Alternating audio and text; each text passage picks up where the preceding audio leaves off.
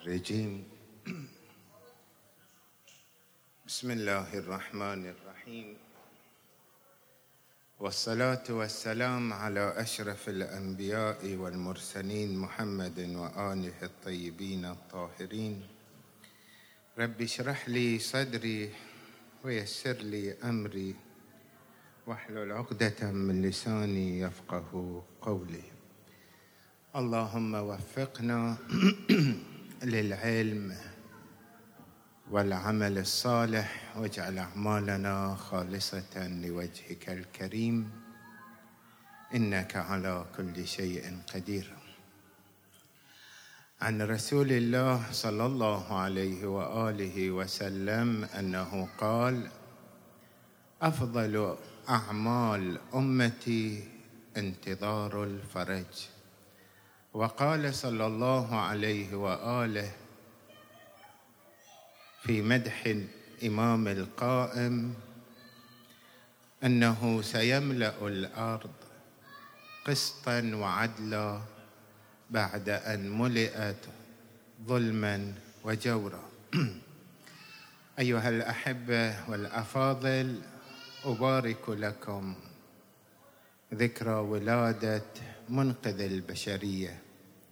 بقية الله الأعظم بقية الأنبياء والأوصياء ومحقق آمال الأنبياء والأوصياء على وجه الأرض ليملأ الأرض قسطا وعدلا بعد أن ملئت ظلما وجورا. كم هي نعمة عظيمة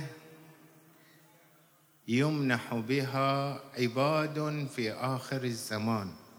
أسأل الله بحق هذه الليلة وهي ليلة استجابة الدعاء أن يجعلنا من أنصاره وأعوانه والمستشهدين بين يديه. إنه جواد كريم. موضوع في غاية الأهمية. كيف أعرف أنني من أنصار الحجة وفي ركبه ومعسكره؟ أم لا سمح الله أني في معسكر أعدائه والإمام غير راض عنه؟ الأولياء المؤمنون. الشرفاء في كل العالم. يتمنون ظهور المصلح في آخر الزمان لنصرته. فهل نحن من أنصاره؟ أم في طريق أنصاره؟ أم في طريق أعدائه؟ ما هي الضابطة التي يمكن لنا ان نعتمدها لنعرف أننا من أنصار الحجة أو لا سمح الله من أعدائه وفي معسكر أعدائه. مسألة في غاية الأهمية. الجواب سهل ومحفوظ ومعروف عندكم. سيملأ الأرض قسطا وعدلا بعد أن ملئت ظلما وجورا. من يقوم بإقامة العدالة في نفسه وفي أسرته وعائلته ومجتمعه يبحث عن العدالة ويسعى نحو تجسيد العدالة فهو لا محالة من أنصار الحجة. لماذا؟ لأنه شاطر وشارك الامام الحجة في الهدف الأسمى الذي سوف يخرج من أجله. أبقاه الله ليملأ الأرض شنو؟ قسطا وعدلا. من هو عادل في نفسه؟ مقسط في وجدانه. يعمل على وفق الشرع. والشريعة هو من أنصار الحجة.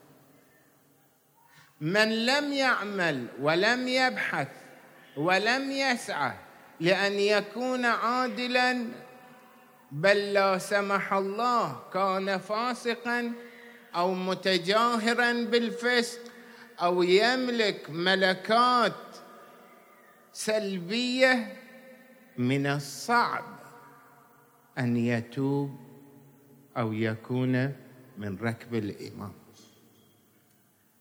من هنا لا أقول من المستحيل ولكن من الصعب. من كان مروجا للفساد لمصالح شخصية فهو على طرفي نقيض مع أهداف الإمام المهدي مع أهداف الأنبياء. الأنبياء جاءوا للعدالة وللقسط ولم ياتوا لترويج الظلم والفساد والمعاصي والرذائل. معسكر آخر مقابل لمعسكر الأنبياء وهو بقية الله وارث الأنبياء محقق حلم الأنبياء. فمن أراد أن يكون في ركبه عليه أن يبتعد أن يكون ظالما.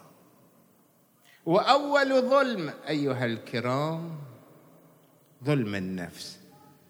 إحنا ترى بسوء اختيارنا أعز ما نملك هذه النفس نحن نظلمها بسوء اختيارنا. كيف نظلم أنفسنا؟ في دعاء كميل تقول ظلمت نفسي تقر إلى الله وأنا أقر إلى الله بأنني ظالم لنفسي. كيف أكون ظالما لنفسي؟ هناك مراتب من الظلم. الظلم الأوضح والأجلاه هو ارتكاب الإنسان هذه المعاصي بعد المعاصي. ملكات السلبية الموجودة في النفس التي تدعونا لفعل بعض المعاصي على الدوام والتكرار. متى أعرف بأن هذه السلبية وهذه المعصية أصبحت ملكة في نفسي؟ انظر إلى هذه المعصية تصدر منك على الدوام والاستمرار فهي ملكة. صعب عليك أن تتجرد وأن تتخلى عنها. هذه من جملة الصفات السلبية التي تمنعني وتمنعك من الارتقاء. إن شاء الله في شهر رمضان سوف نفصل البحث في هذا المحور. موانع تمنعنا أيها الأحبة من أن نكون في ركب الإمام صاحب الزمان. موانع تمنعنا من اللقاء بمولانا صاحب الزمان قبل الظهور. الذين نسمع عنهم أن لهم علاقة علاقة مشاهدة والتشرف بلقاء الإمام. هم أهل معاصي أم أهل تقوى؟ ها؟ أهل تقوى. قيل لشيخ بهجت ولغيره من العظماء كيف السبيل إلى لقاء الإمام حتى في زمن الغيبة؟ قال اترك المعصية الإمام هو يأتي إليك لا داعي أن تبحث عنه. نحن للأسف أتكلم عن نفسي. أسأل الله السداد بحق هذه الليلة ولكم أيضا أيها الكرام. نحن للأسف لم نكن رجال ولا صادقين في حبنا للإمام. إن المحب لمن أحب مطيع. نحن نحتاج أن نرتقي في حبنا لإمام زماننا بحيث لا نرتكب معصية يكون عربون حب لمولانا. عربون صدق ووفاء لمولانا صاحب الزمان. اترك الذنب سيرضى عنك الإمام وقد نتشرف بلقائه. أذكر لكم قصة واقعية.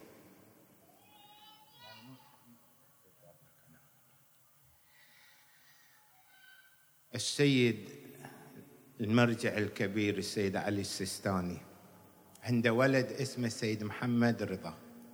على اسم والده آية الله السيد محمد رضا السيستاني كان إماما إمام جماعة في حرم الإمام الرضا والد السيد علي السيستاني حفظه الله.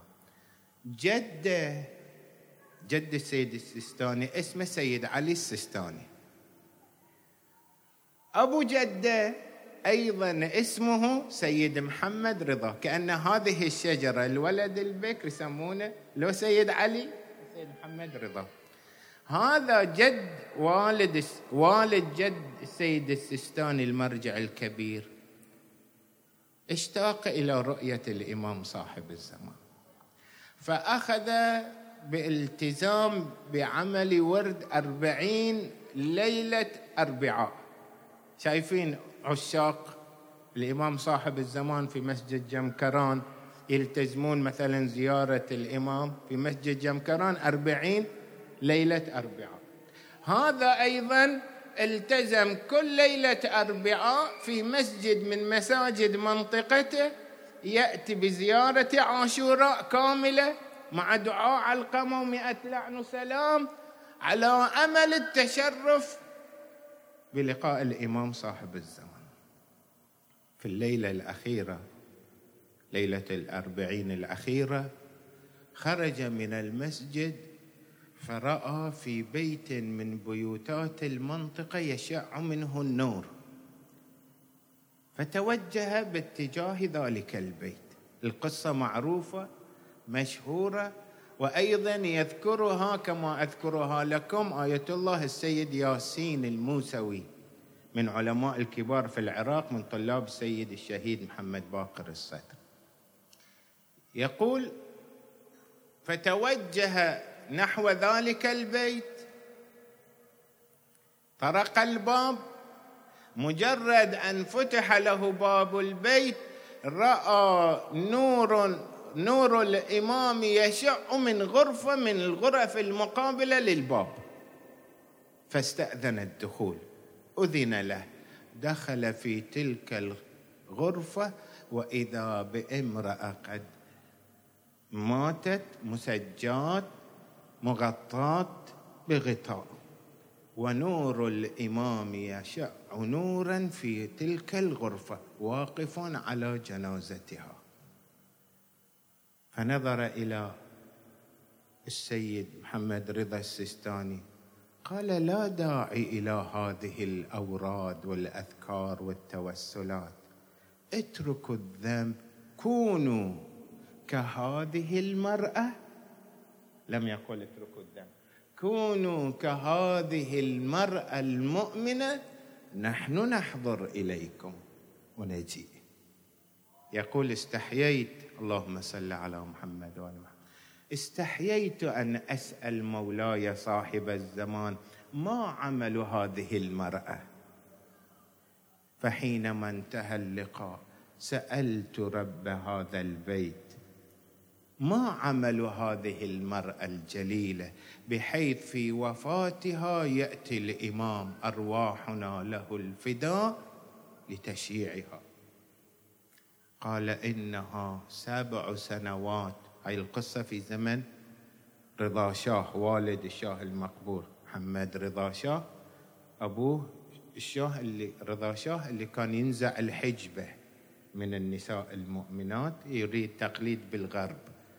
هذه الامرأة حفاظا على شرع الله والالتزام بالأحكام الإلزامية وعفتها وحجابها سبع سنوات لم تخرج من باب بيتها التزاما بالتكاليف وحفظ الحجاب. فأكرمها الله سبحانه وتعالى بمجيء الإمام الحجة.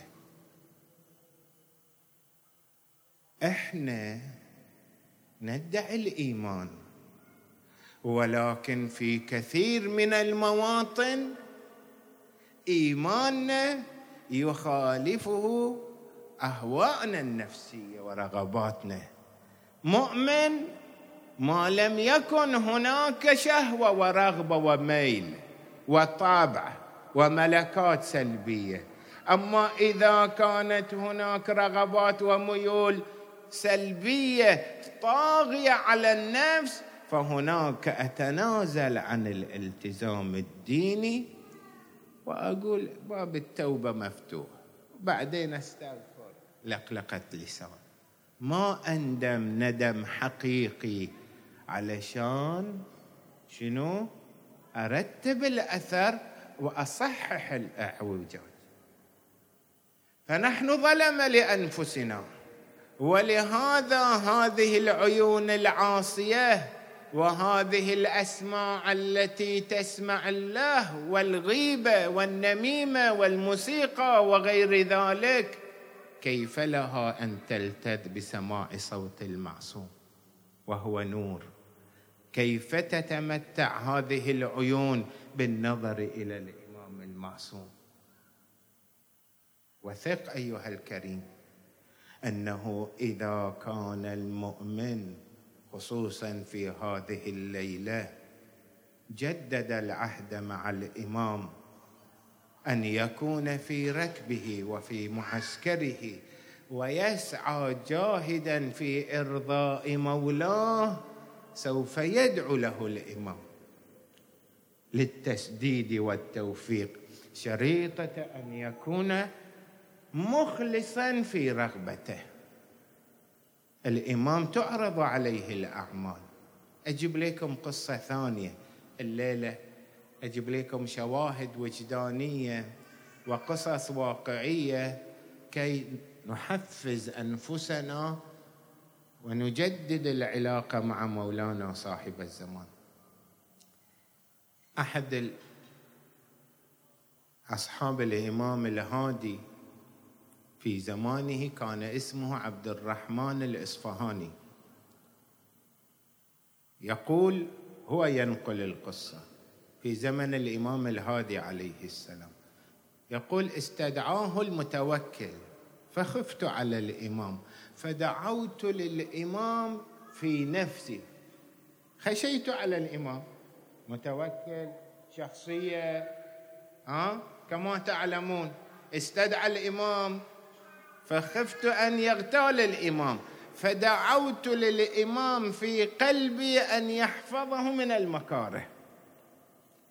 مجرد أن دعوت في نفسي للإمام بالحفظ والأمان من يد العباسي قال لي الإمام وهو ينظر الي يا عبد الرحمن قد أجيبت دعوتك لن يمسني سوء في هذا اللقاء. ورزقك الله. شوف حسن النية. أن دعا للإمام. الإمام أيها الكريم. الإمام ماكو أكرم منه. إذا أنت بقلبك دعوت دعوة له أو أردت أن تدخل السرور عليه فهو أكرم الأكرمين. يدعو لك فتنال خير الدنيا والآخرة يعطيك أكثر مما سألت له. كريم أهل جود وكرم. يقول فدعا له الإمام بثلاث دعوات أن يطيل الله في عمره ويكثر في ذريته ويزيد في رزقه. يقول الإصفهاني ها أنا قد بلغت من العمر ثمانين سنة ولا أعلم إلى كم سوف يطيل الله في عمري. ولا يوجد في إصفهان من هو أغنى مني. وكيف يكون هناك من هو أغنى منه؟ والإمام الهادي يدعو له بزيادة الرزق. أنا وأنت إذا بصدق ووفاء وإخلاص توجهنا ودعونا إلى الإمام سيدعو لك. كما في الرواية الإمام الصادق عليه السلام كما أتذكر. من دعا للإمام دعا له الإمام. من أدخل عليه السرور والأعمال تعرض عليه عزم أن لا يرتكب المعاصي. لأن بذلك تكون في ركبه وتدخل السرور في قلبه. سوف يستر الإمام ويدعو لك بالتسديد والتوفيق. سترى الأعمال في غاية السهولة. قصة أخيرة وأنهي به المجلس.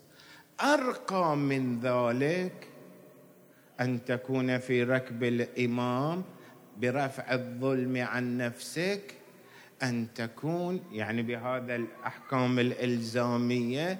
إحنا للحين هذه الوجوه الإيمانية لو سألنا أنفسنا كم عمرك من سن التكليف؟ واحد يقول عشر واحد يقول خمسة عشر واحد يقول عشرين واحد ثلاثين. أسألك وأسأل نفسي متى قلت للمعاصي كفى؟ متى آخر عهد لك مع المعصية؟ اليوم أمس أول أمس. الأرقى من ذلك أنت أيها الكريم وأنا شيعتنا خلقوا من فاضل طينتنا.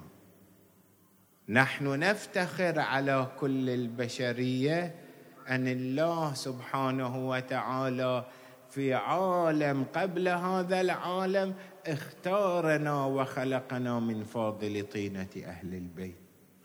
فكما الأئمة في غاية الجمال والكمال من حيث الأفعال والسلوك لا تكن ظالما لنفسك وأنا أكون ظالما لنفسي. يكون اعمالي كسائر المسلمين. أو كسائر البشر اللي يحافظون على حقوق الإنسان والحيوان وما أدري شنو. لا إمامك سيد البشر بعد رسول الله أنت أيضا كن سيد البشر في أفعالك وأقوالك ونفسياتك روحية التي تمتلكها لابد أن تكون شاملة بأقصى مراتب الكمال. أحد العلماء السيد حسن حفظه الله. نصر الله ينقل قصة جميلة. سمعتها من أكثر من مورد بس تبركا باسمه الليلة. ننقل لكم وهاي موجود بعد في وسائل التواصل الاجتماعي في اليوتيوب. هاي القصة على لسان السيد. اسمعوها. فريكة هذا هذا الصوت وهذا الاسم.